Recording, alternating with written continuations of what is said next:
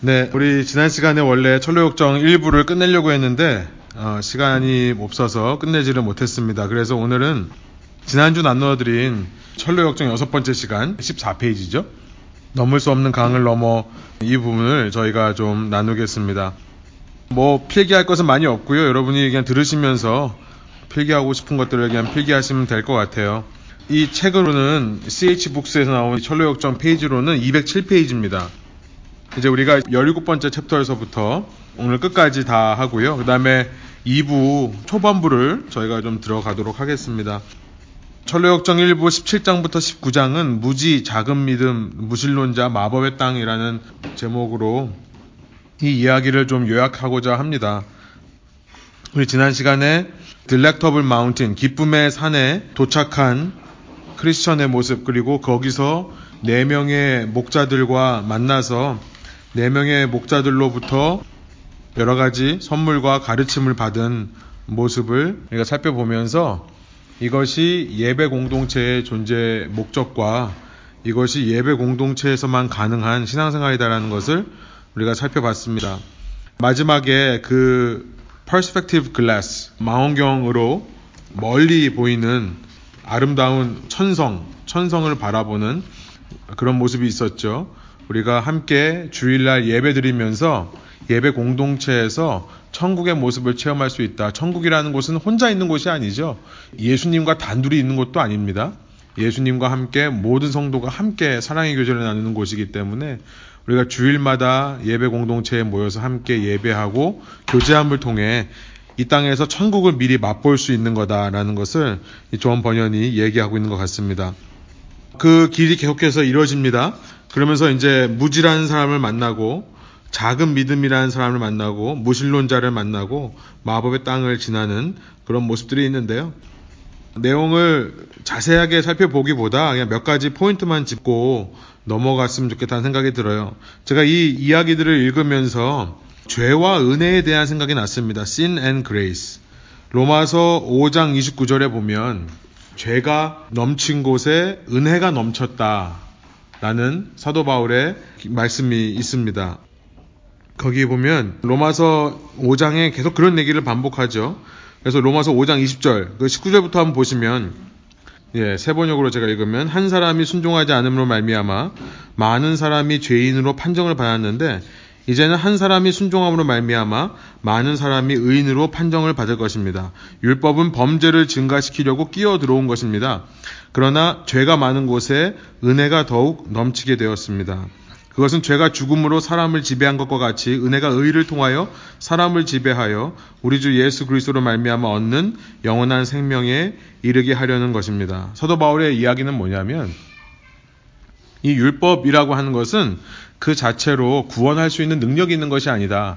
유대인들은 율법을 구원의 능력이 있는 것으로 붙들었거든요. 그런데 우리 병원에서 CT 촬영하듯이요. CT 스캔. 율법이라고 하는 것은 내 몸 속에 있는 어떤 문제를 드러내는 것 뿐이지. 우리가 뭐, 암이 있는지, 머리에 뭐가 문제가 있는지, 혈관에 문제가 있는지 CT 촬영을 해서 우리가 발견을 하죠. 근데 CT 촬영을 아무리 많이 받는다고 해서 암이 없어지는 것이 아니죠. 그것처럼 율법은 그렇다는 겁니다. 율법은 범죄를 증가시키려고 끼어 들어온 거다. 그러니까 그 문제를 해결받기 위해서 율법 아래에서 계속 율법의 그 CT 스캔을 받으면서 내가 치료되고 있다고 생각한다면 그것은 착각이다라는 얘기를 하는 거죠. 모든 사람이 죄인으로 발견되게 하는 것이 율법의 역할인데요. 그런데 죄가 많은 곳에 은혜가 넘치게 되었다. 이 무지라는 사람의 이야기를 보니까 무지의 문제가 뭡니까? 뭘 모르는 거죠? 결국은 은혜를 모르는 거예요. 무지의 문제는 은혜를 모르는 겁니다. 내 힘으로 구원을 이룰 수 있다라고 생각을 해요. 그러니까 은혜를 모른다는 얘기는 뭐냐면 죄가 있는 곳에 은혜가 넘치는데요. 은혜를 못 느낀다는 것은 다르게 말하면 내가 죄를 깨닫지 못하고 있다는 얘기죠. 그렇죠? 사람들의 심리가 이렇습니다. 내가 이만큼 했으면 정말 잘 살았고 내가 이만큼 무언가를 이루어 놨으면 정말 나는 구원받을 만하다. 유대인들이 이런 생각을 했죠. 은혜를 몰라서 그래요. 은혜를 왜 모르냐면 자기의 죄를 정말 모르는 겁니다. 자기가 어떤 사람인지를 모르는 거예요. 그러니까 조금 신앙생활하고 조금 어떤 선한 일들이 일어났다고 해서 내가 은혜 없이도 구원받을 수 있는 착한 사람, 괜찮은 사람, 성자라고 생각하는 것이 이게 문제입니다. 우리 가운데 성자는 없죠. 전부 은혜가 필요한 사람들입니다. 무슨 말이냐면 우리는 죄인이라는 거죠. 은혜를 우리가 은혜로 느끼려면 그래서 제일 먼저 필요한 것이 뭐냐면 죄에 대한 자각이 필요합니다. 내가 내 죄에 대한 자각을 하면 할수록 나는 은혜를 붙들 수밖에 없기 때문에 그렇습니다. 무지의 문제는 죄에 대한 자각이 없어요. 내 능력과 아직도 힘을 의지하고 있고요. 내 의로 나는 구원받을 수 있다. 이제 우리 후에 가보면 맨 마지막에 무지가 다시 나타납니다. 그렇게 은혜만을 붙잡지 못하는 다른 말을 말해서 내 속에 있는 죄를 깨닫지 못하는 죄에 대한 자각이 없는 사람이 맨 마지막 천성문을 두드리기는 해요. 경건의 모양은 있습니다. 그런데 경건의 능력은 없어요. 그 문이 열리지는 않습니다. 무지가 나중에 다시 한번 등장을 하죠. 작은 믿음의 문제는 무엇인가 생각을 해보면 작은 믿음의 문제도 마찬가지입니다. 그 큰 믿음, giant faith, 큰 믿음이 되는 것이 문제가 아니라 나의 할 수 없음을 고백하는 것이 중요합니다. 무신론자라고 하는 사람은 자기 의의 끝판왕이라고 저는 표현하고 싶어요. 무신론자들이 왜 무신론에 빠지게 되냐면 결국 자기 자신의 죄의 문제를 심각하게 고민하지는 않기 때문에 그렇습니다. 죄에 대한 자각이 있고 죄에 대한 애통함이 있다 그러면 이 죄를 덮을 수 있는 은혜를 사모할 수밖에 없는데요. 무신론자들은 그렇지는 않죠. 마법의 땅도 마찬가지죠. 우리가 지난 시간에 나눴지만 이 목자들이 마법의 땅에 대해서 경고하지 않았다고 한다면 크리스천이나 소망이나 거기서 잠들 수밖에 없습니다. 소망이라고 하는 사람이 그렇게 예수님을 따르고 예수님의 순례길을 따라가는 사람들인데도 불구하고 그 땅에 들어가면 졸려서 눈이 감길 수밖에 없는 것이 우리의 악한 죄성이라는 거예요. 그런데 옆에서 크리스천이 목자의 말을 들어서 기억하고 알려줬기 때문에 잠에 들지 않죠. 그러니까 진정으로 끝까지 성도가 견인이라고 하는 것을 이루려면 끝까지 견디고 인내하여 마지막 구원에 이르는 것이 견인인데요. 성도가 perseverance, 이 견인을 끝까지 이루려면 내 죄성에 대한 자각이 한순간도 끊어지면 안 되고 없어지면 안 된다. 계속해서 죄와의 철저한 싸움이 필요하다는 것을 우리가 알게 됩니다. 그렇죠. 우리가 몇 번 말씀드리지만 성숙하다는 증거는 죄에 대해서 내가 얼마나 민감한가 그것을 말하는 것이 성숙함이죠. 성경에 대해서 얼마나 많이 아는가 그것도 중요하지만 내가 얼마나 죄인인가 그 말씀 앞에서 내가 얼마나 죄인으로 발견되는가 그런데 거기서 끝은 아닙니다. 죄가 넘치는 곳에 은혜가 넘친다라고 하는 사도 바울의 말 붙잡고 우리가 그래서 죄에 대해서 자각할수록 우리는 사실 더 우리 자신이 더 위축되고 자존감이 낮아지고 점점 눌리고 붙잡히고 이러는 것이 아니라 우리는 죄에 대해서 더 자각하면 자각할수록 은혜 안에서 자유로워집니다. 결국 내가 내 자신을 가장 힘들게 하는 거예요. 내 의를 추구하는 사람들이 그렇죠. 우리 아까 집사님도 잠깐 말씀해 주셨지만 설교자로서 사는 것이 정말로 힘듭니다. 그러니까 주일날 말씀 전하고 집에 들어오면 이제 샤워를 하거든요. 밤에 꼭 주일 밤은 이상하게 샤워하게 돼요.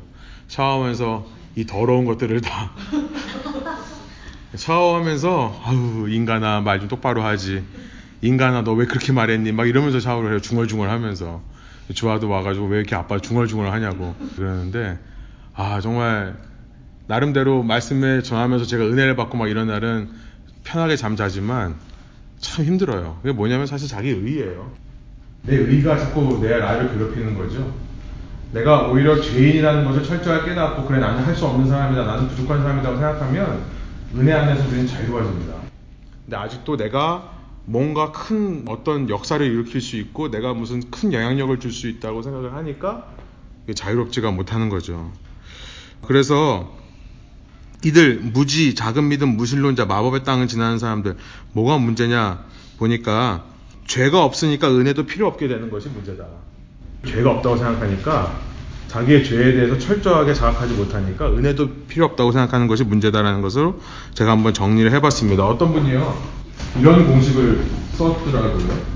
우리는 보통 믿음 더하기 행위를 하면 이게 구원이다 라고 믿는다. 그렇죠. 우리는 보통 이 종교입니다. 믿음이 있고 그 믿음에 합당한 행위가 있으면 구원을 받는다. 근데 기독교는 좀 다르다는 거예요. 개혁 신앙가들이 뭘 외쳤냐면 솔라 피데 오직 믿음 그다음에 오직 은혜 이 공식이 아니라는 거예요. 이 공식이 아닙니다. 그러니까 오히려 이 개혁 설교가들은 개혁 신앙가들은 어떻게 하냐면 은혜를 믿으면 구원이고요. 오히려 행위는 빼야 된다고 생각을 한 거예요. 나의 모든 선행, 행위는 빼야 구원에 이른다. 오직 믿음, 오직 은혜.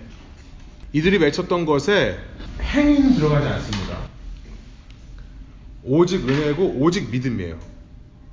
저 믿음 자체가 은혜와 행위가 들어있는 거 아니에요? 저 믿음 자체가. 그렇죠. 예, 맞습니다. 그러니까 이제 이렇게 말하면 지금 이제 말씀하신 대로 그 보완하시기 위해서 말씀하시는 건데 이렇게 말하면 은혜 더하기 믿음 빼기 행위가 구원이다라고 말하면 그러면 기독교인들은 행위는 전혀 필요하지 않은 겁니까? 이렇게 나올 수 있잖아요. 그래서 그 얘기를 하시는 거예요. 더하기 빼기 할 때, 수학할 때요. 얘를 넘기면 어떻게 되죠? 구원 더하기 행위. 빼기가 더하기가 되죠? 그러니까 이제 이게 사실 논리적으로는 좀 말이 안 됩니다만 정말로 은혜를 믿는 믿음이 있으면 그 사람에게 구원에 합당한 행위가 나온다. 이렇게 표현을 하더라고요. 재밌죠? 그래서 행위가 필요 없는 것은 아니고 집사님 말씀하신 대로 정말 은혜를 체험하고 나서 그 은혜를 믿으면 그런 사람에게는 구원과 구원에 합당한 행위가 따라올 수밖에 없다라고 이제 이해를 한다는 거예요. 무지라는 사람의 문제는 뭐냐면 믿음은 있지만 구원에 합당한 행함이 없는 거죠. 구원에 합당한 행함이 안 생깁니다. 왜냐하면 그에게 은혜가 빠졌기 때문에 이 공식에서 믿음은 있어요. 근데 마태복음 7장 22절에 보면 예수님께서 이렇게 말씀하시죠. 나더러 주여 주여 하는 자마다 다 하늘나라에 들어갈 것이 아니라 오직 아버지의 뜻대로 행하는 자여야 할 것이다. 그러니까 믿음은 있습니다. 주여 주여 한다는 얘기는 믿는다는 얘기예요. 믿음은 있지만 그 믿음에 합당한 행위가 일어나지 않은 이유는 뭐냐면 그 은혜가 빠져서 그렇다. 은혜에 대한 갈급함이 빠져서 그렇다. 철로역정 1부 이제 20장으로 넘어가면 마지막 장입니다. 뷰라, 뷰라라고 되어 있는데 영어로는 뷰라라고 하는 땅에 도착하고요. 그 다음에 이제 천성으로 들어갑니다. 자세한 내용은 여러분 이제 살펴보시면 알겠습니다만 20장에서 아마 우리의 시선을 가장 끄는 것은 뭐냐면 이 죽음의 강일 거예요. River of Death. 죽음에 대한 이야기가 나옵니다. 아, 이 땅에서 순례자들이 반드시 통과해야 되는 강이 이 죽음의 강이죠. 250페이지로 가보시면 이제 그 이야기가 나옵니다. 그런데 저는 이걸 보면서 어떤 생각이 들었냐면 우리가 몸담고 살아가는 세상은 참 죽음에 대해서 생각하지 못하게 하는 세상이다. 라는 생각이 들어요. 어, 당시 존 번연이 활동했던 17세기의 영국의 모습을 보면 아이들이요. 아이들이 나와서 10대까지 되는 확률이 20%도 안 된다고 하죠. 그러니까 아이를 낳으면 이 아이가 몇 년 있다가 죽거나 혹은 10대가 되기 전에 죽고 뭐 10대 이후에도 살아남을 확률은 굉장히 적었다고 합니다. 아이들이요. 그러니까 그것만 봐도 또 평균 수명이 지금처럼 길지 않은 세상 그것만 봐도 죽음이라고 하는 것은 모든 곳에 있었을 것 같아요.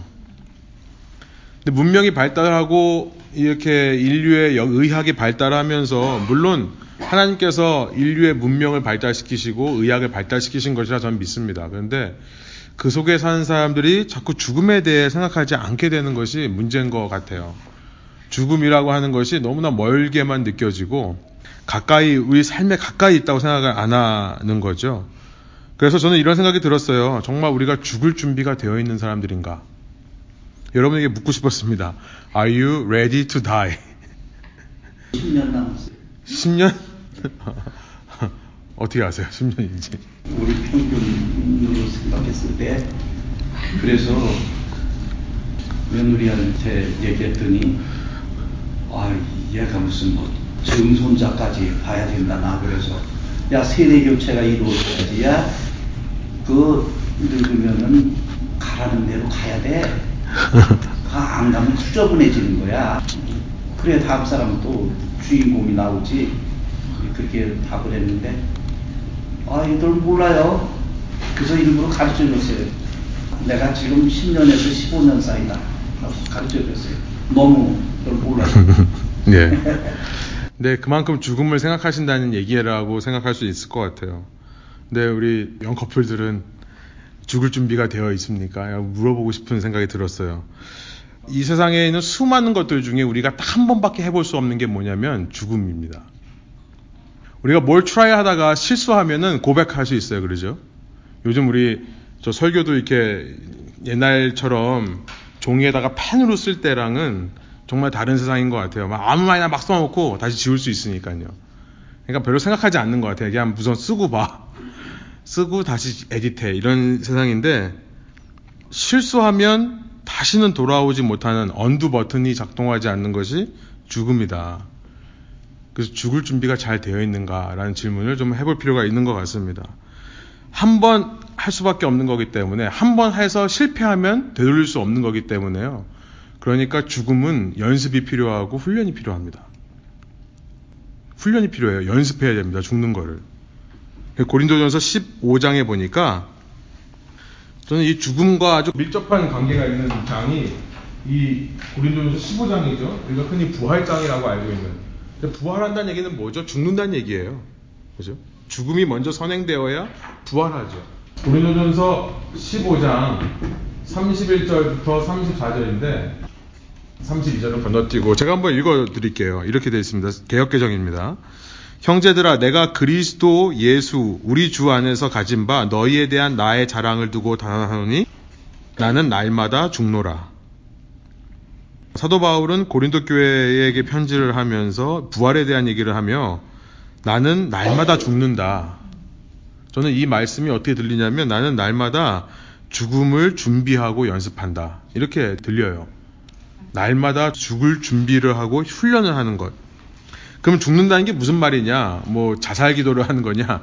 그건 아니겠죠. 사도 바울이 이걸 풀어서 얘기를 합니다. 33절에 보면 속지 말라 악한 동무들은 선한 행실을 더럽히나니 죽는 것에 대해서 나옵니다. 깨어 의를 행하고 죄를 짓지 말라.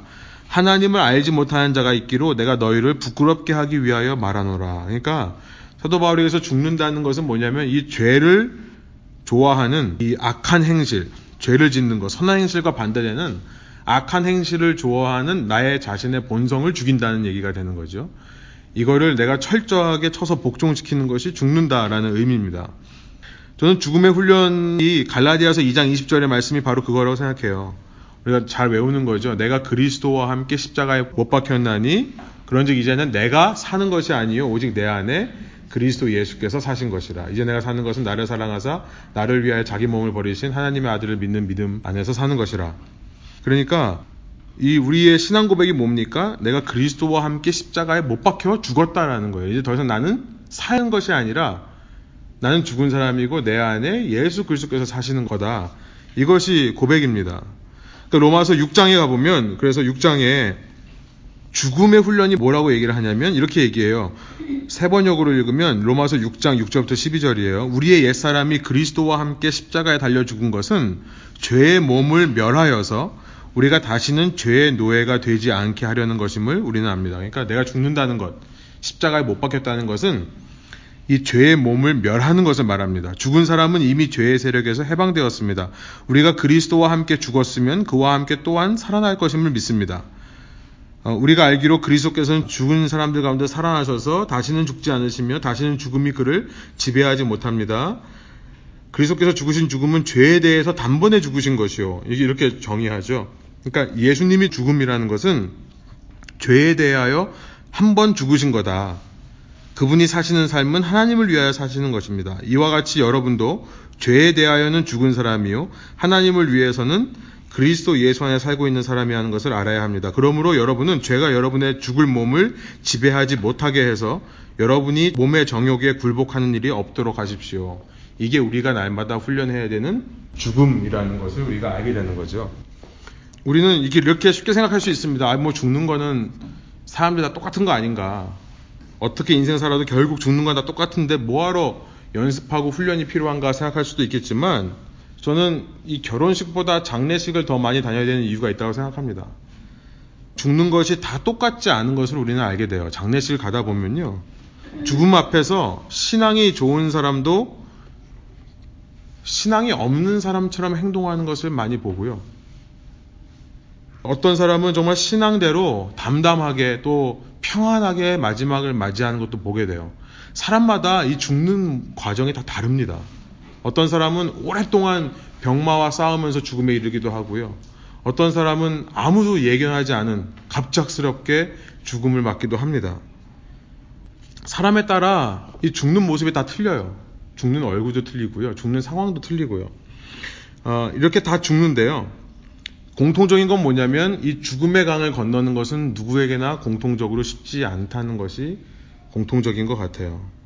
어떤 사람은 더 고통당하기도 하고 어떤 사람은 자다가 부르심 받기도 하지만 그러나 어, 죽음의 강을 건너는 것은 쉽지 않습니다. 이 죽음의 강을 보니까요, 이, 이 조원 번연이 이렇게 얘기를 해요. 250페이지에 보니까 이 이제 마지막 천성문 앞에서 천성문이 보이는데요, 그 천성문과 자기 사이에 강이 가로막고 있습니다. 그 강을 보는데 크리스천의 마음이 무너져 내려요. 왜냐하면 어디를 봐도 그 강을 벗어날 만한 길을 찾을 수가 없었다고 되어 있습니다. 크리스천이 보기에는 아, 이 강을 피해가면 좋겠는데 피해갈 길이 없다는 거예요. 근데 어떤 사람이 와서 얘기를 하죠. 예, 금처럼 빛나는 옷을 걸치고 있는 밝은 얼굴을 가진 두 사람. 이들에게 순례자들이 묻습니다. 물이 아주 깊습니까? 근데 뭐라고 얘기하냐면 이렇게 얘기해요. 아니요. 당신들이 저곳 임금님을 얼마나 믿느냐에 따라 더 깊어질 수도 있고 더 얕아질 수도 있습니다. 저는 이 조한 버연이 얘기하는 것이 바로 그 포인트를 얘기하는 것 같아요. 죽음이라고 하는 것은 우리에게 다 다른 모양으로 찾아오기 때문에 우리가 그것에 대해서 늘 훈련하고 연습하고 준비되어 있지 않으면 정말 힘든 어떻게 보면은 실족하여 넘어질 수도 있는 크리스천의 모습을 보니까요. 크리스천은 이 강을 건너다가 거의 죽을 뻔합니다. 그런데 소망은 어때요? 그 밑에 보면 뭐라고 되어 있냐면 물로 들어간 크리스천은 자기 몸이 점점 빠져들자 친구인 소망을 보며 외쳤다. 큰 물이 나를 둘렀고 주의 파도와 큰 물결이 다 내 위에 넘쳤나이다. 그러자 소망이 말했다. 내 형제여 기운을 내십시오. 제 발은 땅에 닿는 것 같습니다. 괜찮습니다. 소망은 땅에 발이 닿아요. 근데 똑같은 강인데 크리스천은 온몸이 다 빠져듭니다. 그래서 물 밖으로 간신히 머리를 내어놓으려고 무진장 애를 썼지만 251페이지에 그게 돼 있어요. 크리스천은 완전히 때때로 물에 잠겨버립니다. 잠시 후 반쯤 죽은 상태로 다시 올라오곤 하였다. 저는 이걸 보면서요, 이 정말 이 믿음이 강했던 크리스천조차 죽음의 강에서 어둠과 공포에 시달린다고 표현이 되어 있고요. 죄로 인해 괴로워했다고 표현이 되어 있고요. 또 꼬마 도깨비와 귀신의 환상에도 시달리더라 이렇게 되어 있습니다. 제가 옛날에 얘기로 들었던 그 귀신이라든지 꼬마 도깨비 환상들이 괴롭혔다. 이런 것을 보면서 참 이 존 번연의 마음을 좀 알게 되는 것 같아요. 아무리 믿음이 강한 사람이라 하더라도 마지막을 보니까 그 마지막에 이렇게 요동치고 흔들리는 모습이 있다. 그런데 그것을 보면서 우리가 저 사람 믿음 좋다고 하더니 숨 가짜였네. 이렇게 판단할 건 아닙니다. 왜냐하면 우리도 그 길을 걸을 때 똑같이 힘들 수 있기 때문에 그래요. 저는 왜 하필이면 소망이 아니라 크리스천을 이렇게 묘사를 했는가 생각해 보면서 저는 좋은 번연의 목회자적인 마음이 좀 생각이 났어요. 그러니까 우리가 아무리 믿음이 강하고 구원받은 사람이라 할지라도 이 강을 건너는 것은 참 쉬운 일이 아니다라는 것을 얘기하고 싶은 것 같습니다. 그래서 우리가 이 땅에 있는 한 계속해서 그 죽음을 연습해야 된다는 것을 얘기하는 것이 아닌가. 2부의 마지막도 보면요. 이제 우리가 2부 읽겠습니다만 2부의 마지막에 이제 크리스티아나가 먼저 지나가고 한 사람 한 사람씩 그 강을 건너는데요. 한 사람씩 건널 때마다 물의 높이가 수시로 변합니다. 그 사람의 믿음의 깊이에 따라 어떤 사람은 더 고통당하기도 해요. 어떤 사람은 쉽게 가기도 해요. 그런데 왜 이런 일이 있는가? 소망이 말합니다. 252페이지에 보니까 소망이 이렇게 말을 해요. 이것은 하나님의 시험하십니다. 그 소망의 얘기가 있죠. 내 형제 이렇게 시작하죠. 이것은 하나님께서 당신을 버리셨다는 표시가 아니라 당신이 지금까지 받아온 그의 선대를 기억하고 있는지 또 환란 때에 그의 의지하여 사는지 시험하시는 것입니다. 하나님께서 그 가장 어두운 시간, 삶의 가장 어두운 시간, 그것을 통해 다시 한번 크리스천의 믿음을 시험하신다라고 하는 것. 그런데 이런 어두운 시간에 옆에 누가 있는가가 참 중요한 것 같아요. 그렇죠?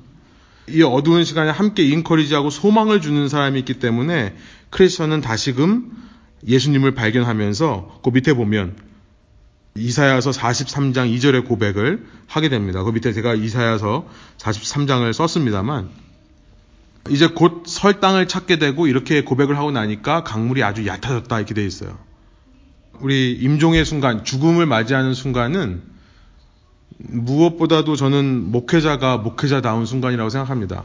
사실 목회자가 가장 보람되고 사실은 가장 의미를 찾는 시간이 임종을 함께 하는 시간인 것 같아요.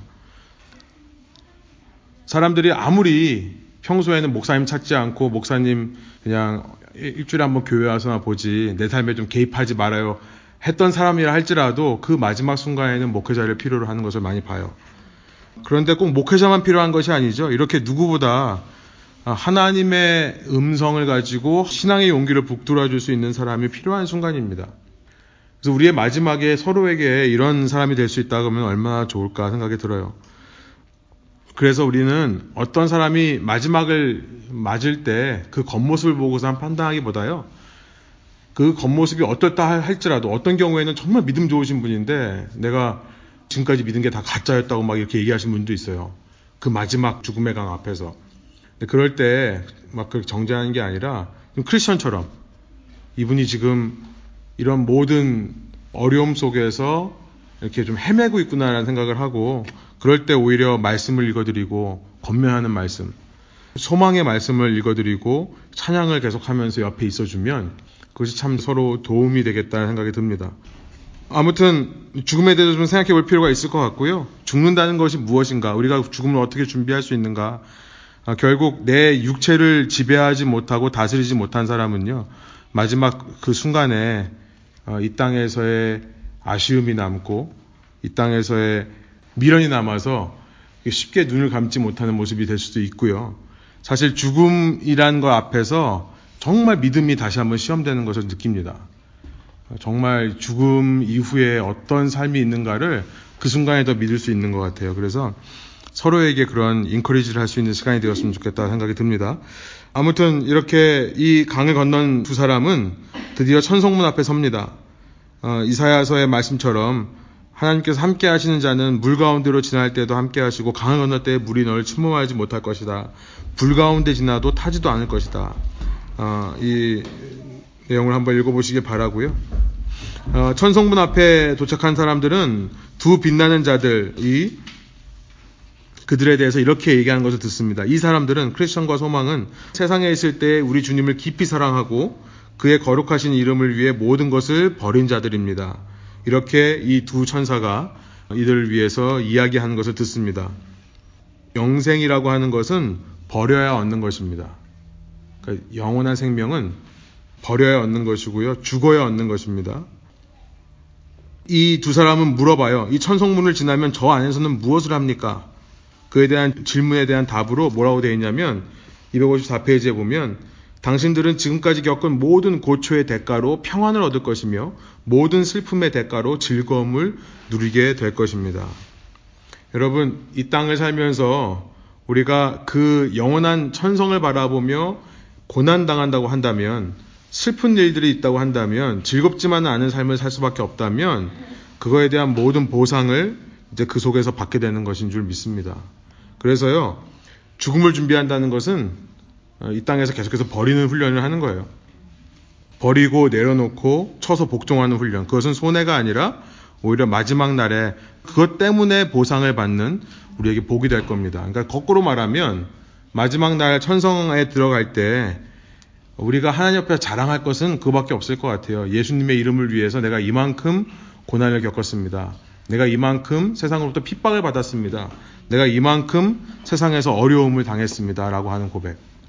여러분, 죽음을 잘 준비하고 계십니까? 라는 질문은 결국 그 질문이 되는 거예요. 여러분 그 말을 할 거리가 있으세요 지금 삶 속에? 예, 그것들을 날마다 만들어 가시기 원합니다. 내가 이거 하고 싶었는데요 주님. 주님 말씀 생각하니까 하지 말라고 하니까 나 안 할게요. 내가 이 사람한테 내가 받은 대로 복수해 주고 싶었는데요. 예수님 생각하면서 내가 하지 않겠습니다. 뭐 이런 것들.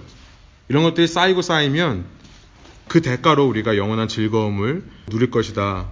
그래서 예화를 하나 소개하고 요 단원을 마치겠습니다. 이동원 목사님이 쓰신 이 철로역정 책에 보니까 이런 예화가 있어요. 우리 헨리 모리슨이라는 선교사님, 40년 동안 아프리카에서 선교사로 활동하신 아주 유명한 선교사님입니다. 헨리 모리슨. 근데 헨리 모리슨이 이제 40년간의 모든 사역을 마치고 귀국하는 거예요. 미국으로요. 귀국하는데 그 배를 타고 이제 뉴욕 항구에 도착하는데요. 그때 마침 그 배에 그 미국 대통령 테디 루즈벨트 대통령이 함께 타고 있었어요. 이 테디 루즈벨트는 아프리카로 휴가를 가서 사냥을 하고 돌아오는 길입니다. 사냥 휴가를 가서 쉬고 돌아오는 길이에요. 그런데 대통령이 이렇게 함께 하는 배가 정박하니까 그 항구에 레드카펫이 펼쳐지고 군악대 팡파르가 막 울려 퍼진다는 거예요. 당연히 대통령이 먼저 나가겠죠. 맨 마지막에 나가지 않겠죠. 대통령이 먼저 나가니까 막 환호하고 막 뭐 축포를 터트리고 그런데 대통령이 딱 내리고 나니까 레드카펫이 싹 치워진다는 거예요. 군악대들도 다 간다는 겁니다. 그렇게 사람들이 다 사라지고 아무도 반기지 않는데 이제 이 헨리 모리슨 선교사님이 터벅터벅 이제 걸어 내리는 거예요, 배를. 그러면서 순간 마음속에 불평이 생기더래요.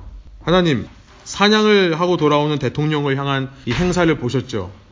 그런데 40년 동안 당신을 위해 일하고 돌아오는 저를 위한 환영은 왜 아무도 없습니까? 서운한 마음이 확 들더래요. 근데 그때 하나님의 음성이 그에게 임했답니다.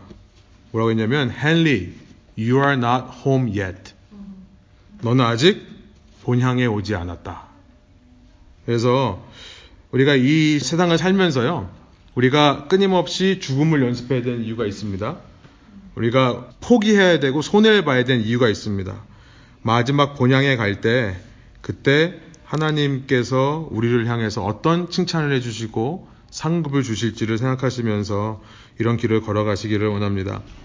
천성문 위에 글이 써 있습니다. 255페이지에 보니까 계시록 22장 14절의 말씀이에요. 그의 계명을 지키는 자는 복이 있으니 이는 그들이 생명나무에 나아가며 문들을 통하여 성에 들어갈 권세를 받으려 함이로다. 말씀을 지키는 자, 말씀 때문에 자신을 쳐서 복종시키는 자, 그들이 이 성에 들어갈 권세를 얻게 된다. 무지가 다시 한번 등장합니다. 죽음의 강을 너무나 쉽게 이제는 헛된 소망이라는 뱃사공의 배를 타고 그리고 이 죽음의 강을 너무나 쉽게 건너려고 합니다. 건너긴 건너입니다. 그런데 천성문을 두드려도 아무런 반응이 나타나지 않습니다. 기억하십시오. No pain, no gain. No pain, no gain. 예? 우리가 이 땅을 살면서 예수님 때문에 고난받지 않으면 no gain. 그래서 죄를 날마다 자각하시고 은혜 안에 머무는 그런 저와 여러분 되기를 원합니다. 우리 이제 2부로 넘어가서 2부는 이제 앞부분에 1부처럼 이 참 좋은 번연이라는 분이 참 재밌어요. 나의 작은 책이여 이제 가라 이렇게 시작합니다. 그래서 이제 두 번째 책을 쓰면서 첫 번째 책을 읽고 어떤 사람들이 어떤 불평을 했는지 어떤 이의를 달았는지도 사실 이걸 통해 알아볼 수 있어요. 한번 쭉 읽어보시고요. 저희는 275페이지서부터 2부를 좀 넘어가려고 하는데요. 맨 앞에 이제 이제 2페이지 보시면 제가 연대기에 썼는데요. 철로역정 1부가 쓰여진 때가 1678년입니다. 그리고 나서 6년 후 1684년에 2부가 쓰여지게 돼요. 그런데 이제 1부에서 좀 약했던 관점은 뭐냐면 이 순례의 길을 걷는데 크리스천이 물론 믿음이나 소망 같은 사람들과 함께 동행하긴 했지만 좀 공동체적인 관점이 좀 약했다라는 생각이 듭니다. 아마 본인이 써놓고도 그런 부분을 좀 보완하기 위해서 이렇게 쓴 것 같고요. 그 다음에 1부는 굉장히 매스큘린, 그러니까 굉장히 남성적인 모습이에요. 신앙의 모습을 굉장히 남자 중심으로. 그래서 약간 이 히로이즘, 영웅주의 같은 모든 싸움을 끝까지 싸워 이긴 사람이 얻는 승리 같은 걸로 표현했다면 이분은요 주인공이 크리스티아나 그러니까 크리스천의 아내가 주인공입니다. 그리고 굉장히 페미닌해요. 그러면서 어, 엄마와 아이들, 이 패밀리가 어떻게 구원을 받아가는지, 이 가족이라는 공동체가 어떻게 구원을 받았는지를 묘사하고 있는데, 읽어보면 아시겠습니다만, 1부는 굉장히 남성적이라고 그러면 2부는 굉장히 여성적이에요. 굉장히 세심하게. 그 왜 이렇게 썼는가, 이따가 좀 더 상황을 보면서 이야기하기로 하고요. 관찰 및 의미로 바로 넘어가겠습니다. 여러분 함께 좀 이 시간 좀 같이 읽으신 거를 나누면 좋겠어요. 크리스티아나가 어떻게 순리의 길을 떠나게 되었죠? 또 그녀와 동행하는 자비심, 멀시라는 여인은 어떤 생각으로 순리의 길을 떠나게 되었습니까? 누가 한번 좀 요점을 말해 주시겠어요? 크리스티아나가 어떻게 순리의 길을 떠나게 되었죠? 남편이 어 살다가 어, 이거 합니다. 깨우쳐가지고 근데 같이 가자고 그랬는데 안 간다고 그래서 이제 혼자 떠났잖아요. 그랬다가 이제 나중에 아이고 그 남편이 간 길이 맞구나. 그렇죠. 예, 예 맞습니다. 이렇게 정리, 예 그렇게 정리가 되는 거죠. 그러니까 처음에는 자책을 합니다. 크리스티아나가 내가 왜 남편한테 그렇게 못되게 구웠을까? 남편이 떠나고 난 다음에 이제 재밌는 사실은 뭐냐면 일부에서는 남편이 이제 가족들을 버리고 도망갔잖아요. 멸망의 도시에서 아내와 아이들이 어디 가냐고 그러는데 귀를 막고 나는 영원한 생명, 영원한 생명 이러면서 도망쳤잖아요. 그런데 이제 2부에서 그려지는 건 뭐냐면 크리스천이 가족을 버리고 도망간 게 아니라 먼저 죽은 겁니다. 먼저 소천한 거예요. 그죠? 그렇게 표현이 돼요. 그러니까 재밌는 게 뭐냐면 저는 이걸 읽으면서 아, 1부에 나왔던 크리스천의 여행이 실제로 가족들을 다 두고 도망간 게 아니라 이 사람의 영적인 여정이었구나.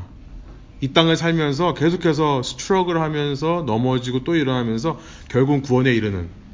그런데 2부에 와서는 그 무심한 남편, 어떻게 아내와 아이를 두고 갈 수 있는가 했던 그 사람을 보니까 엄마가 아이들한테 뭐라고 말하냐면 너희를 두고 아버지가 먼저 떠난 이유. 이걸 이제 얘기를 해줍니다. 그러니까 먼저 죽은 아버지, 먼저 하나님 품에 안긴 아버지라고 이제 인식이 되는 거예요. 어쨌든 남편이 떠난 후에 혹은 죽은 후에 크리스티아나는 자책하기 시작합니다. 그러면서 있을 때 잘할 걸. 여러분 있을 때 잘하십시오. 네. 있을 때 잘해야 돼. 서로. 그런 게 와요. 살게 얼마 안 남기 때문에 그리고 우리 누구랑 친하다가 헤어질 때 그때 잘해야 되는데 그때 이제 후회하죠. 아 있을 때 잘할 걸. 예, 맞아요. 그래서 나이가 드신 분들이 가 머리 성경에도 이 흰머리가 지혜라고 하는 게 나이 드신 분들이 정말 그 죽음을 생각하시게 되고 죽음 준비하시는 그런 모습들이 정말 지혜로운 것 같다는 생각이 들어요. 그 이제 남편의 질문이 떠나질 않습니다.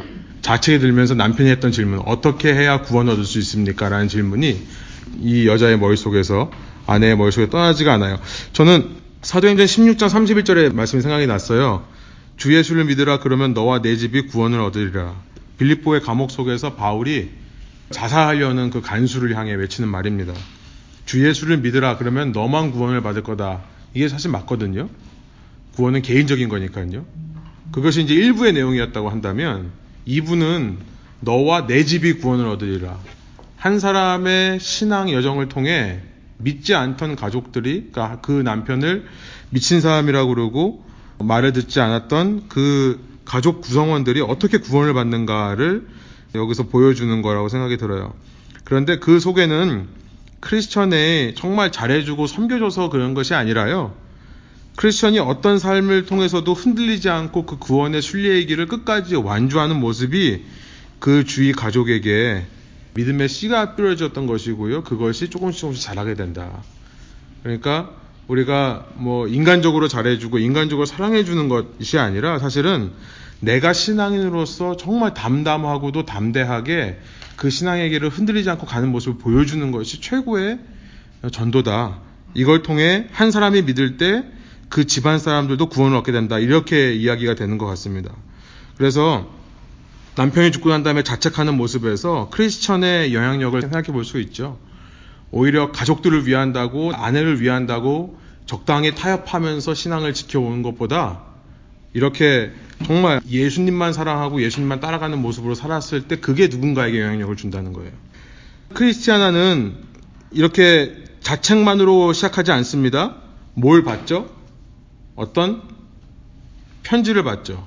왕의 편지, 초청장이라고 얘기를 하고 있습니다. 인비테이션. 그 남편이 갔던 길을 너도 와라라고 하는 초청장을 받고서 이제 순례의 길을 떠나기 시작해요. 283페이지에 나와 있습니다. 전혀 읽어본 적이 없다는 얼굴을 하고 계시면 안 돼요. 예. 근데 그와 발면에 이게 뭔 소리요? 라고 하는, 하고 있으면 안 돼요, 지금. 예. 굉장히 좋은 오웬이 여성스러운 표현을 해요. 그 초청장을 봤는데 막 향유 냄새까지도 난다. 이런 표현을 하죠. 굉장히 부드럽고 여성들 중심으로 이렇게 표현을 하고 있습니다. 그런데 그와 반면에 자비심이라는 여인은요, 어떤 여인이냐면 젊은 여인이에요. 같은 마을에 살고 있는 사람인데 이 크리스티아나와 함께 떠나고자 하는 마음이 듭니다. 자비심은 초청장을 받았어요? 못 받았어요? 못 받았습니다. 그런데 같이 가게 돼요. 왜 그렇게 되죠? 혹시 아시는 분 있으세요? 읽어보신 분들 중에? 자비신면 여인은 어떤 생각으로 순례의 길을 떠나죠? 그가 했던 두 가지 생각이 있었어요. 그것을 직접 표현하고 있는데 네, 제가 너무 많은 걸 기대하는군요. 예, 287페이지에 보면 두 가지 이유에 대해서 말합니다. 첫째 이유는 뭐냐면 뭐라고 돼 있어요? 그녀의 마음이 크리스티아나에게 쏠렸기 때문에 그러니까 크리스찬을 보면서 끌리는 마음이 있는 겁니다. 끌리는 마음이 있는 거예요. 어떤 마음이죠? 돕고 싶다. 나도 저와 함께 하고 싶다라고 하는 마음이 든다는 거예요. 신기하죠. 초청장을 받지 않았는데도 그 주위에 믿은 사람이 있어서 어떤 영향을 받은 것도 아닌데 이 크리스티나라고 하는 남을 보면서 이런 마음이 생긴다는 거예요. 두 번째 마음은 뭐죠? 그러면서 두 번째 이유는 따라갔던 이유는 자기의 영혼에 관심이 쏠렸기 때문에 그래요. 무슨 말입니까? 영적 갈급함이 있다는 거죠. 크리스티아나가 했던 말들이 어느 정도 자기의 마음을 움직이는 거예요. 그러면서 좀 더 이 여자와 대화해 보면서 이 여자의 말 속에 정말 진리와 생명이 발견되면 나도 한번 따라가 보고 싶다라는 생각이 든 겁니다. 여러분 모든 불신자들이 신자들의 영향을 받아 신앙생활을 하게 됩니다. 그렇죠? 정말로 기독교는 가르치는 종교에 영향을 주는 종교이고요. 어느 날 자기 혼자 예수님 만나고 득도해가지고 이 신앙의 길을 가는 거, 그 도교에서 하는 얘기죠. 기독교는 그렇지 않습니다. 비신앙인은 항상 신앙인을 통해 신앙생활을 시작하게 돼요. 근데 어떻게 되냐면 신앙인들이 정말로 자기의 길을 가는 모습을 볼때 그것이 씨앗이 돼서 뿌려지고요. 그리고 신앙인들이 그 사람들에게 매력으로 다가오는 겁니다. 그러니까 함께 하고 싶은 마음이 드는 거예요. 끌리는 마음이 생기는 거예요. 그리고 자기 영혼에 대한 관심도 생겨납니다. 나는 도대체 어떻게 될 건가? 이런 마음에서 신앙을 시작하게 된다는 것을 우리가 알게 돼요. 자, 1부에서는 굉장히 predestination, 퓨리턴, 그리고 또 이 앵글리컨, 어떻게 보면 이제 장로교 전통의 이 개혁신앙에서도 칼빈주의 전통에 약간 예정론에 가까운 이야기들이 많이 나왔었어요. 조한 번연 속에. 일부에서 읽어봤던 것처럼 그 초청장, 그러니까 그 두루마리를 품에 지닌 사람, 그리고 굉장히 선택받은 사람들이 어떻게 끝까지 구원받게 되는가. Elect, 그러니까 예정된 자의 견인에 대해서 얘기하는 것이 1부인데요. 2부는 좀 다릅니다. 이렇게 예정됐지 않은 사람, 초청장을 받지 않은 사람들도 여행을 시작할 수 있다는 것을 전 번연이 말하기 시작하는 거라 저는 생각이 들어요. 굉장한 변화입니다. 신학적으로는. 왜 이런 변화가 왔는가? 이제 제가 말씀드릴 그 부분이에요.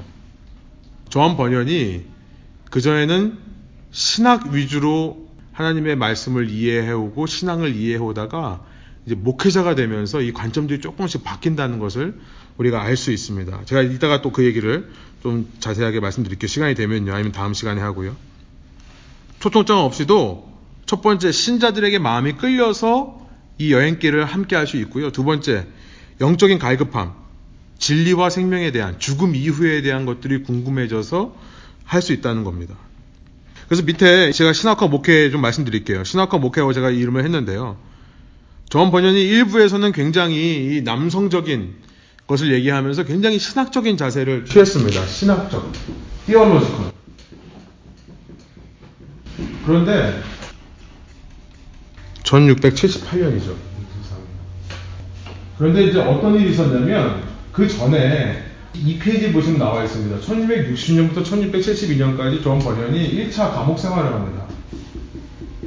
왜 감옥 생활을 하시냐면 제가 첫 시간 말씀드린 대로 어, 영국 국교회의 지침을 따르지 않고 non-conformist, 컨폼하지 않는 사람, 일방적으로 가르침을 따르지 않는 사람으로 말씀을 전하다가 적발이 돼가지고 영국 국교회에 의해서 감옥 생활을 해요. 그리고 이 감옥 생활 기간에 후반부에 천로역정 일부를 쓴 것으로 우리가 추측합니다. 그리고 나서 풀려난 이후에 1678년에 이제 일부가 출간이 되는 거예요. 그런데 1672년에 어떤 일이 있었냐면 이 전번연이 찰스 2세, 영국의 찰스 2세의 명령으로 어, 종교 자유령이 내립니다. 이때 1972년에요.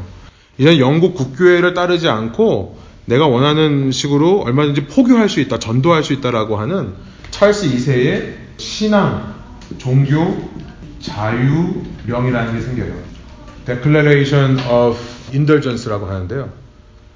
자유롭게 할 수 있는 건 그 영을 합니다. 그래서 이때 풀려나요. 풀려나면서 이 사람이 존 번연이 다시 목회자가 되고요. 이때 자기의 모 교회였던 home church였던 베드포드 베드포드 church 제가 시간 말씀드렸는데요. 여기에 그존 기포드 목사님한테 굉장히 영향을 받았던 근데 그 배드포드 철치의 담임 목사가 됩니다. 그래서 72년서부터 이제 목회를 시작하게 돼요. 저게 청교도 명예훼손 끝나고 그때인가 봐요. 저게. 그렇죠. 예. 네, 청교도혁명이 저기 저 앞에 있는 거고 이 그때가 쓴 게 게. 저기 이제 명예혁명이 끝나고 나서 이제 저거 목회하고 막 거. 예. 이때 베드포드 church에서 얼마나 목회 생활 열심히 하고 그들의 설교가 굉장히 유명했냐면요. 이 베드포드 church에서 한 설교를 들으러 왔던 사람 중에 하나가 존 오웬입니다. 퓨리턴 그 신학의 아주 대가라고 하는 존 오웬이라고 하는 분이 이제 존 번연의 신실한 follower가 돼요. 그래서 1차로 1678년에 천로역정 1부를 출판할 때 그때 존 오웬이 도와서 이것이 이루어집니다. 그러니까 이런 일들이 있는 거예요. 그리고 나서 6년 만에 2부가 나오게 되는데 2부가 나온 시점은 이미 그가 목회를 12년 정도 한 시점이에요. 그러니까 이전에는 교회에서 목회할 때의 입장이 아니었고 신학자적인 입장에서 예정론에 대해 가르쳤겠죠. 하나님께서 예정된 사람들이 구원을 얻는다. 근데 목회를 하다 보니까 정말 다양한 사람들을 만나게 되고요. 어떤 사람은 정말로 하나님께서 나를 예정해 주셨다라고 하는 믿음을 고백하면서 순례의 길을 가는 사람이 있는가 반면에 어떤 사람들은 그러지 못하는 거죠.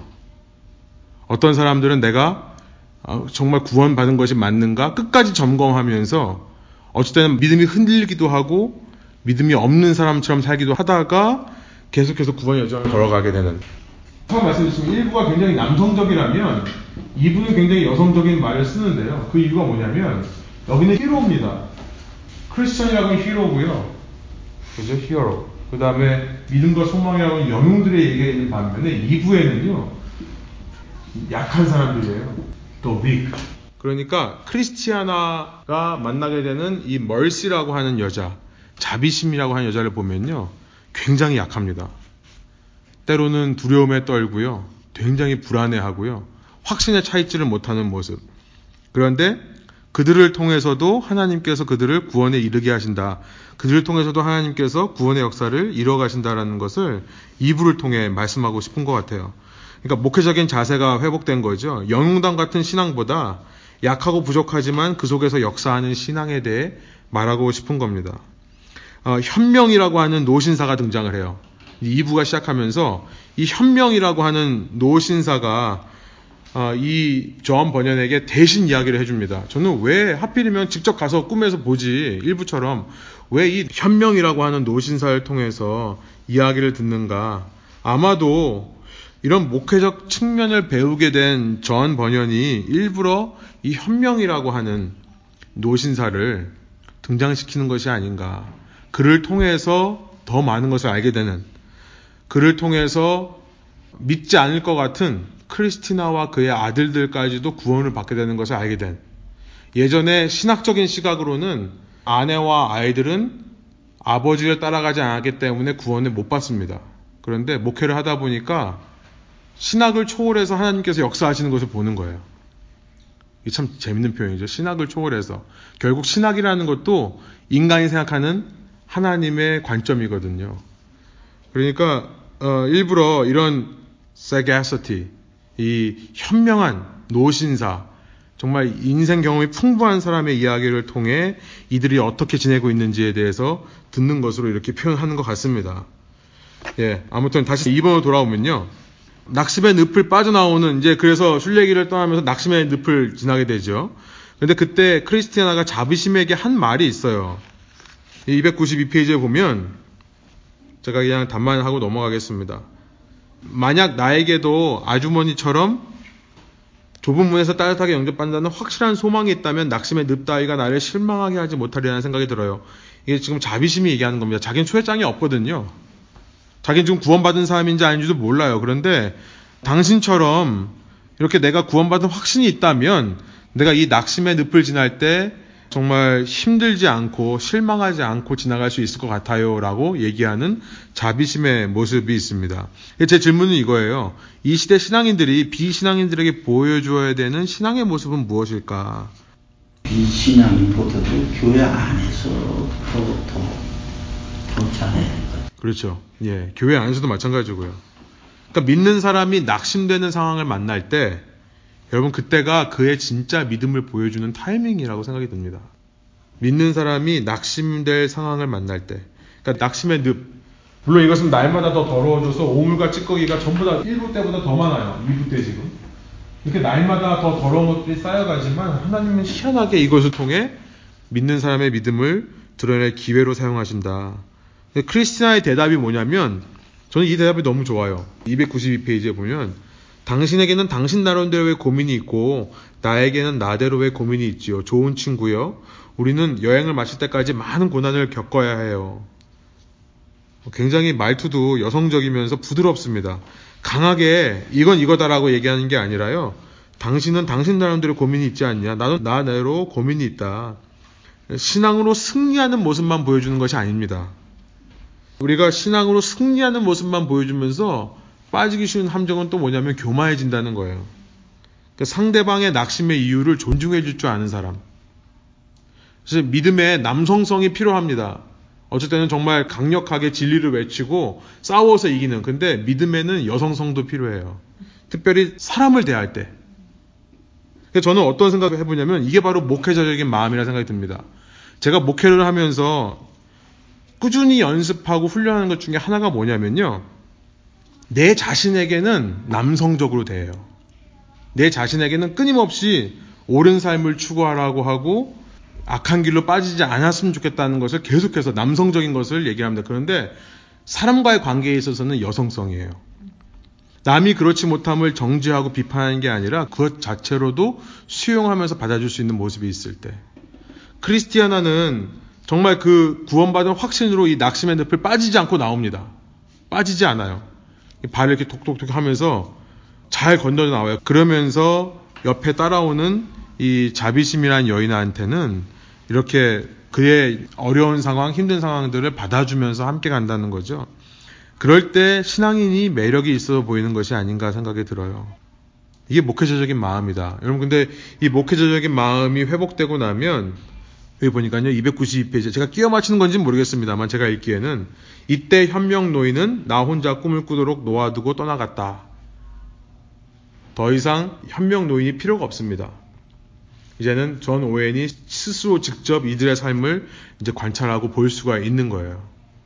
그러니까 어떤 그런 좀 현명한 마음이 회복되어야 되는 것이 필요했었다는 것을 본인이 간접적으로 이렇게 얘기하는 것 같아요. 어떤 사물을 볼 때 신학적으로 정죄하고 비판하는 것만이 아니라 품을 수 있는 사람. 신앙인들은 그런 사람인 것 같아요. 굉장히 옳은 것을 믿고 주장하지만 상대에 대해서는 정말 모든 것을 다 품어줄 수 있는 사람이 신앙인이 아닌가. 자, 3번으로 넘어가서요. 크리스천과 달리 크리스티아나 일행이 좁은 문을 두드릴 때 어떤 일이 일어났습니까? 이것만 하고 좀 마치기를 원하는데요. 어떤 일이 일어났죠? 무슨 소리가 들리죠? 예, 개 짖는 소리. 굉장히 사나운 개. 그개 짖는 소리가 얼마나 크냐면 어떻게 느껴요? 이 좁은 문을 두드리는데 그 개가 그 안에 있는 것처럼 느껴져요. 심지어 두드리니까 나를 향해 그 개가 점점 더 다가오는 것처럼 느껴져요. 그래서 두드리다가 스탑을 합니다. 그렇죠? 292페이지예요. 그런데 그러다가 정말 두드려야겠어요. 그래서 할까 말까 고민하다가 먼저 번보다 더 힘차게 두드리니까 그때서야 문지기가 일부에 나왔던 선의 굿윌이라고 하는 문지기입니다. 예수님을 상징하는 거예요. 그렇죠? 이 내용을 읽어보면은 정말 예수님을 상징하는 겁니다. 그러니까 이 문이 들어올 때 이때 사실은 예수님을 영접하고 구원을 받는 거예요. 제가 1부 때도 말씀드렸지만 문지기는 초청장이 있는 크리스티아나를 먼저 들여보냅니다. 그리고 밖에는 자비심이 있어요. 혼자 남아 있어요. 이 여인이요.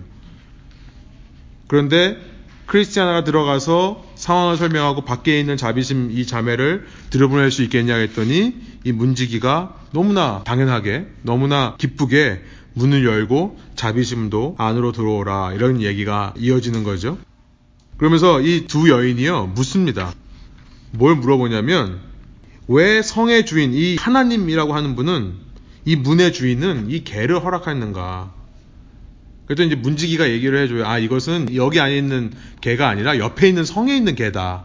근데 그 소리가 너무 커가지고 여기 있는 것처럼 들릴 뿐이지 그 옆에 있는 성은 뭡니까? 우리 크리스천이 좁은 문을 들어올 때 바알세불이라고 하는 사람이 살고 있는 성 거기서 뭘 쐈어요? 화살을 쐈었죠. 크리스천에게는 화살을 쐈는데 이 자매들에게는 개 짖는 소리로 위협을 했던 겁니다. 그래서 거기 있는 개다라는 것을 설명을 해줘요. 저는 이런 생각이 들었어요. 지금 크리스티아나와 자비심이라고 하는 여인들이 여행을 하는데 특별히 자비심이라고 하는 여인은 어, 구도자입니다. 시커예요. 구도자. 많이 이런 표현 이제 안 쓰는데 구도자. 아직 신앙의 확신은 없지만 예수님을 따라가 보고 싶은 사람, 이 구도자입니다. 시커라고 하는 사람인데 자비심은 시커예요. 근데 시커들이 갖는 질문 중에 여러 가지 질문들이 있죠. 그 중에 가장 많은 질문이 뭐냐면 왜 하나님이 있다면 이 세상에 고난이 있는가? 왜 시험이 있는가라는 문제예요. 그게 바로 이 자매들의 질문입니다. 왜 개를 허락하시냐? 이 이야기를 하는 거예요. 그래서 제가 밑에 그것을 독과 해독제라는 말로 썼습니다. 무슨 말인가 좀 설명을 드리고 끝낼게요. 첫 번째 보면 왜 개를 허락하냐면 사실 여러분들 질문하려고 했는데 시간이 없네요. 왜, 왜 시험이 있을까요? 왜 개, 개 소리가 이렇게 들릴까요? 물론, 간단하게 생각하면 아무나 접근 못하게. 그렇죠? 아무나 이 좁은 문을 들어올 수 없게. 근데 지금 순례자들한테 왜 그 개 소리가 들리냐는 거예요. 저는 첫 번째 이유는 뭐냐면 영적 갈급함이라는 생각이 듭니다. 사람이란 존재는 참 신기해서요. 고난이 없으면 갈급해하지를 않아요. 그러니까 목이 말라야 그때야 물을 찾습니다. 제가 천성적으로 물을 잘 안 마시거든요. 근데 허리가 아플 때 보니까 물을 억지로라도 먹게 돼요. 그러니까 그런 것처럼 시험 받는 인생을 통해 영적 갈급함이 더 커집니다.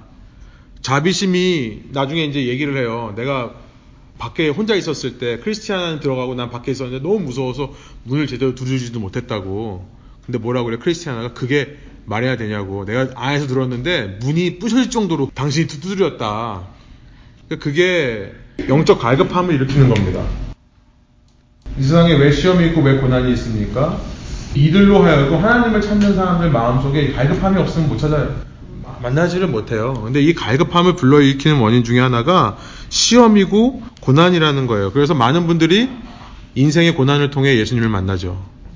잘 나갈 때 만나는 분들도 물론 있습니다만 많은 분들이 하다가 사업이 망해서 목회자가 되고 하다가 자기가 큰 어려움을 겪어서 주님을 더 깊이 만나게 되는 이런 일들이 있어요. 그래서 이 책에서는 마태복음 11장 12절을 296페이지에 마태복음 11장 12절을 인용하고 있습니다. 내가 진실로 너에게 말하노니 여자가 낳은 자 중에 세례요한보다 큰 이가 일어남이 없도다. 그러나 천국에서는 극히 작은 자라도 그보다 큰 이라 그래놓고 12절에 세례요한의 때부터 지금까지 천국은 침노를 당하나니 침노하는 자는 빼앗느니라.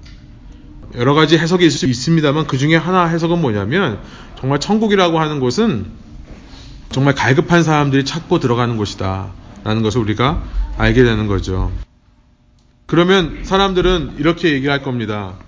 왜 그러면 하나님은 악을 허락하시는가? 왜 막아주질 않는가? 아니 그 고난을 통해서 영적 갈급함이 생기기는커녕 어떤 사람들은 아예 마음의 문이 닫혀버린 사람도 있잖아요.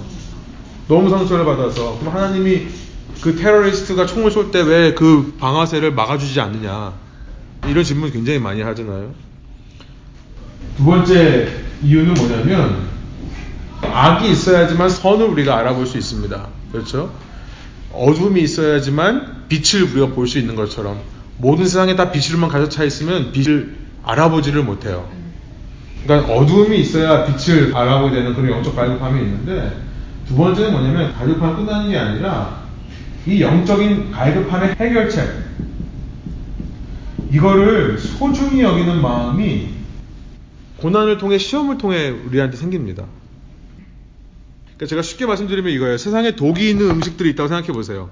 어느 음식을 먹으면 죽어요. 근데 그것들이 중간중간에 이렇게 먹을 수 있는 음식과 섞여 있어요. 그러면 사람들이 궁금해 하죠. 왜 독 있는 음식을 여기다가 한 필요는 놨을까, 이걸. 사람들이 이거 먹고 죽으면 어떡하나.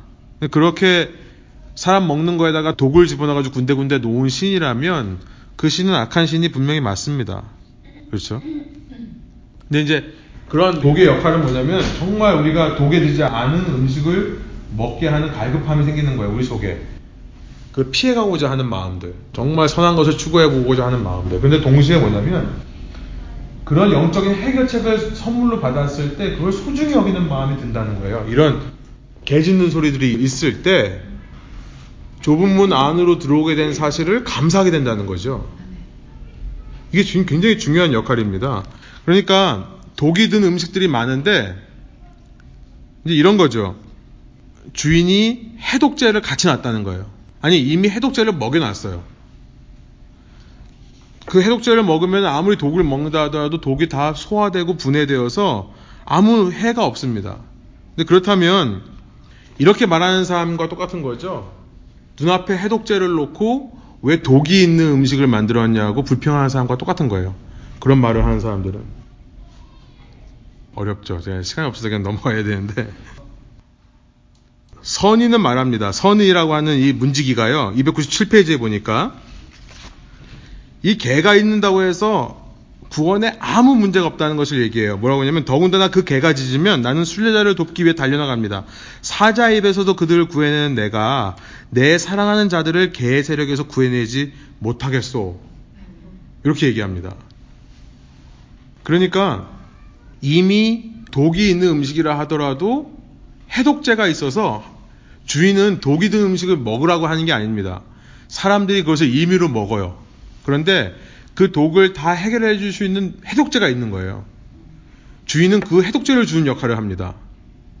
그런데 이 상황에서 어떤 사람이 해독제가 눈앞에 있는데도 당신이 저 독을 만든 사람이라서 난 당신이 주는 해독제 못 먹겠다 말한다면 얼마나 어리석은 사람이겠냐는 거예요. 좁은 문을 밀어서 계속 순례길을 걸어가는데요. 갑자기 두 남자가 뛰어나와요. 갑자기 두 남자가 뛰어나와서 욕 보이려고 해요. 이 두 여인을요. 그러니까 소리를 지릅니다. 근데 좁은 문에 있던 사람들이 나와서 도와줘요. 좁은 문에 있던 사람들이 나와서 뛰어나와서 구해줍니다. 그래서 그 중에 한 사람이 이름이 구조자예요. 릴리버. 구조자가 이런 얘기를 해요. 이 여인 둘한테 뭐라고 얘기하냐면요. 300페이지예요. 왜 당신들이 좁은 문을 지났을 때 안내자를 딸려 보내달라고 간청하지 않았느냐? 그 너무 황당하죠. 크리스타는 몰랐다는 거예요. 아니 이런 위험이 올 줄 알았으면 내가 안내자를 붙여하려고 했겠죠. 아니 그러면 주인이 이런 일이 있다는 걸 알면 그 바알세불 성에서 이런 남자들이 나와서 여자들을 겁탈하려고 하는 욕보이려고 하는 일들이 있다는 걸 알면 그러면 아예 그냥 패키지로 좁은 문을 지날 때 안내자가 자동적으로 따라오게 하면 안 됩니까? 이런 식으로 물어요. 그랬더니 구조자가 뭐라고 했는지 아세요? 301페이지예요. 청구하지 않은 것을 줄 필요는 없지요. 청구하지 않은 것을 주면 받은 것을 소중히 여기지 않으니까요. 그렇죠. 우리 인간들은 그렇습니다. 요구해서 받아야 그때서야 그 해결책을 소중하게 여기는 마음이 생겨요. 그러니까 주인의 말은 이거예요. 요구해라. 아니, 어떻게 이 해독제를 먹으라고 이렇게 주고 있는데요. 해독제를 주고 있는 사람 앞에 자꾸 그 얘기를 하는 거예요. 왜 독이 있는 음식이 있냐고. 이 세상에 왜 고난이 있냐고. 왜 시험이 있냐고. 그죠? 주인이 말하는 거예요. 아니, 당신 그거 고민하지 말고 나한테 해독제를 달라고 얘기하기만 하면 된다고. 내가 주겠다고. 근데 이 사람은 끝까지 질문을 하는 거죠. 아니, 내가 요구하지 않아도 나한테 줘야 되는 거 아닙니까? 내가 요구하지 않아도 이 세상에 시험과 고난 독들은 음식들을 다 없애줘야 되는 거 아닙니까?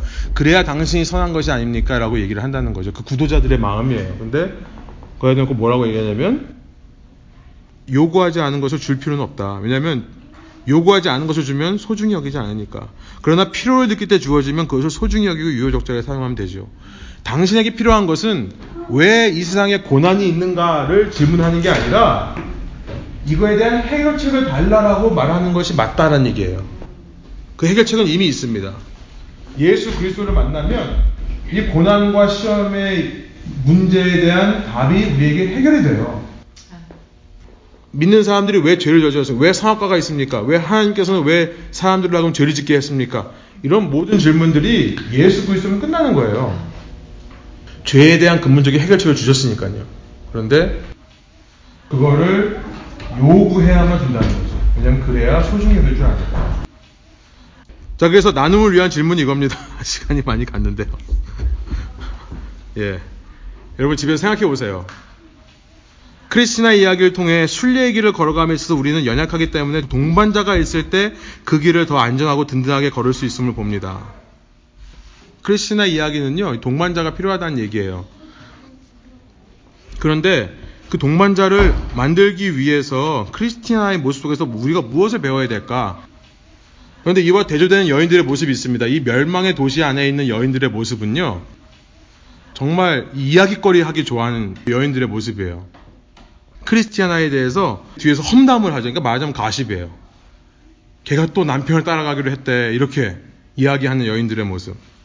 그 모습을 보면서 우리가 반면교사로 삼아야 될 것은 무엇입니까? 이렇게 예, 제가 질문을 했는데요. 이 질문의 요지는 이겁니다. 순리의 길을 가는 데 있어서 여러분 가장 안전하고 안정된 길을 가는 법은 뭐냐면 동행자가 있는 거예요. 내가 동행자를 확보할 때 내 신앙의 길이 더욱더 안전해지고 든든해집니다. 그 동행자를 확보하는 것이 뭐냐면 전도예요.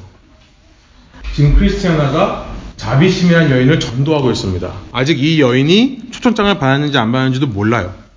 그런데 매력을 느끼게 함을 통해 그리고 그 속에 영적 갈급함을 불어일으킴을 통해 그 여인과 함께 가고 있어요. 전도 대상자와. 지금 그 얘기를 하는 거거든요. 여러분 신앙생활 하면서 우리가 흔들 때가 많아요. 교회도 마음에 안 들고 목사도 마음에 안 들고 성도들도 마음에 안 들고 여러 가지 흔들 때가 있습니다. 그래서 죄송한 말씀이지만 교회가 이렇게 요즘은 어떤 분이 저한테 최근에 오셔가지고 딱 이러더라고요. 나는 철치 하퍼입니다. 철치 하퍼. I am a church hopper 이러더라고요. 그 grass hopper가 메뚜기죠. 그러니까 풀과 풀을 뛰어다니는 게 메뚜기인데 철치 하퍼래요. 이 교회 저 교회 이렇게 왔다 갔다 왔다 갔다 한대요. 자기는 원래. 그래서 뭐 신경 쓰지 않아도 되고 뭐 여기 왔다가 또 딴 데 갈 수도 있고 이렇다고 얘기를 하시더라고요. 근데 저도 확실한 게 뭐냐면 철치 하퍼는 절대 동반자가 있을 수 없다. 그러니까 철치 하퍼를 하죠. 그죠? 저는 신앙의 길을 가는 데 있어서 내 신앙이 정말 흔들리지 않게 안정되게 갈 수 있는 유일한 길은요, 내가 내 옆에 구도자를 두고 가는 겁니다. 내 주위에 항상 구도자를 만드는 거예요. 저는 어떤 경우를 많이 보냐면 교회가 막 갈라지고 막 싸우고 정말 파가 나뉘어서요. 막 멱살 붙잡고 막 이렇게 하는 그런 교회 속에서도 정말 많은 사람들이 실족하고 넘어지는데 넘어지지 않는 사람들이 있더라고요. 그 사람들은 뭐냐면 자기가 책임져야 될 영혼들이 있는 사람들. 교회에서 아무리 상처받고 아무리 실망한다 하더라도 흔들리지는 않습니다. 내가 책임지고 이끌어야 될 구도자와 함께 간다면 순례길의 가장 확실한 안정된 방법은 뭐냐면 동행자 확보를 하는 거라는 거예요. 그걸 위해서 필요한 게 뭡니까? 목회자적인 자세예요. 좋은 번연이 깨달은 목회자적인 자세. 저는 크리스탄을 통해서 그런 신학적인 날카로움이 아니라 목회자적인 부드럽고 푸근하게 품는 그런 부드러움이 발견이 됩니다. 여러분 속에 목회적인 자세가 어떤 모습들이 있어야 되는지를 한번 생각해 보기를 원하고요. 불신자, 믿음이 약한 자를 포용할 수 있는 제자 삼는 제자가 되기 위한 모습 위에 뭐가 필요한가, 뭐가 불필요한가 이런 것들을 한번 생각해 오셔서 다음 시간에 한번 나눠 보시면 좋겠다는 생각이 듭니다. 네, 저희 시간이 좀 가서 예. 이거 이거 이거하고는 다른 얘기인데 우리 교회에서 이제 옮겨가면 지휘를 한 거에 하나 그 저 재활용을 써서 해야 된다 이런 거를 제의합니다. 그 그걸 오래 전서부터 생각을 했었는데 제가 우리 교회 오면서부터 딱 그게 눈에 띄었어요. 너무 재활용을 안 해서 왜 그러냐 하고 제 와이프하고 어, 물어보니까 여기는 뭐 재활용 하나만 하고 뭐 어쩌고 그랬다고 그래요. 근데 새 교회 가면은 이거 아주 잘해야 돼요. 어, 근데 오늘 마침 뉴스를 읽어보다 보니까 고래가 인도네시아인가 어디서 어, 죽었는데 그 속에 플라스틱이 뭐 각종 플라스틱 비닐고 뭐 이런 게 그냥 뱃속에서 잔뜩 나온 거예요. 그, 그것 때문에 죽은 거야, 그러니까. 그러니까 우리가 이거 자연 환경, 이거 중요시해야 되는데 너무 우리 교회가 등한히 하고 있다는 생각을 해서. 재활용이라는 것은 어떤 걸 말씀입니까? 이제 뭐 compost 되는 거 쓰고. 썩는 거 쓰고 분리수거 분리수거. 하고 가능하면은 이제 우리 교회도 저 플라스틱 같은 거 하지 말고 자기가 불편하지만 컵 가져와서 컵 가져와서 먹는 걸로 그렇게 해야 이게 왜, 왜 이런 얘기 하냐면 자꾸 가까운 데서부터 우리 이런 거 해야지 큰일 나요 이거 들으셨죠? 공동체팀에서 저도 사실은 굉장히 동의하고요. 요즘 세상 기업들도 종이 있잖아요. 휴지, 화장지, 스타벅스에서 재활용지도 쓰잖아요. 이런 걸로 가격이 훨씬 비쌉니다. 하얀 거보다. 근데 왜 그걸 쓰냐면 그래야 기업 이미지가 환경 보호하는 이미지고 환경을 케어한다는 얘기는 사람을 케어한다는 얘기가 되는 거거든요. 근데 그런 것도 물론 우리가 그걸 따라갈 필요는 없지만 어, 세상에서도 그렇게 하고 있는데 우리 교회가 사실 하나님께서 우리에게 맡겨주신 이 자연이라든지 자연 보호를 통해 환경 보호를 통해 사실 우리는 그런 이미지를 만들 필요는 없지만 세상 사람들은 사람들을 care하고 next generation을 care한다는 이미지를 주는 거거든요. 최소한 저희 교회도 그런 노력은 했으면 좋겠고 그런 컵 같은 것도 개인 컵을 하는 것도 참 좋은 아이디어긴 하네요. 예, 교회에다가 자기 먹을 것 갖다 놓고 커피 마실 때마다 그걸 먹고 씻고 가고. 우리 교회도 그게 가능하죠. 그 네. 예, 중요한 겁니다. 저희가 한동안 하다가요. 저희가 사실 초창기에 계속 했거든요. 근데 하다가 이제 교회에서 그렇게 할 필요가 없다고 했는데 지금은 이제 벨뷰 법이 바뀌어서 저렇게 해야 돼요. 그래서 같이 좀 동참하면 좋겠습니다. 예. 다른 뭐 질문 없으시면 저희 기도하고 오늘 모임 마칠게요. 하나님 인도해 주셔서 저희가 천성문에 들어갈 때 죽음의 강을 건너는 거에 있어서도 동역자가 필요하고 우리가 서로가 서로에게 어, 위로해주고 권면해주며 함께 그 강을 건너갈 수 있다는 것을 이 크리스천과 소망의 이야기를 통해 봤었고 하나님 또 크리스티아나와 자비심 이 두 여인의 삶을 통해 우리가 이 믿음의 여정을 가는 데 있어서 가장 흔들리지 않고 확실하게 가는 법은 우리를 통해 또 하나의 생명을 낳는 것이라는 것을 우리가 깨닫습니다. 하나님, 저희 혼자 가는 길 불안하고 어려울 수밖에 없지만 저가 이렇게 영혼을 얻으며 새로운 출발을 계속해서 이루어가며 우리가 이 삶을 살아갈 때 주님, 주님께서 이것을 기뻐하실 뿐만 아니라 우리의 신앙이 바로 서는 것임을 믿사오니 주님 저희에게 정말 목회적인 마음이 회복될 수 있도록 인도하여 주시고 한 영혼에 대한 관심과 한 영혼에 대한 사랑이 내가 쌓아놓은 내가 이루어 놓은 모든 신앙의 원리와 신앙의 이야기들보다 더 중요하다고 하는 것을 제가 깨달을 수 있도록 인도하여 주시옵소서. 그래서 저희를 통해 한 영혼이 전도되고 한 영혼이 주님을 만날 수 있는 저희의 구원의 여정 될 수 있도록 인도하여 주옵소서. 감사드리며 예수 그리스도 이름의 영광을 위해 기도합니다. 아멘.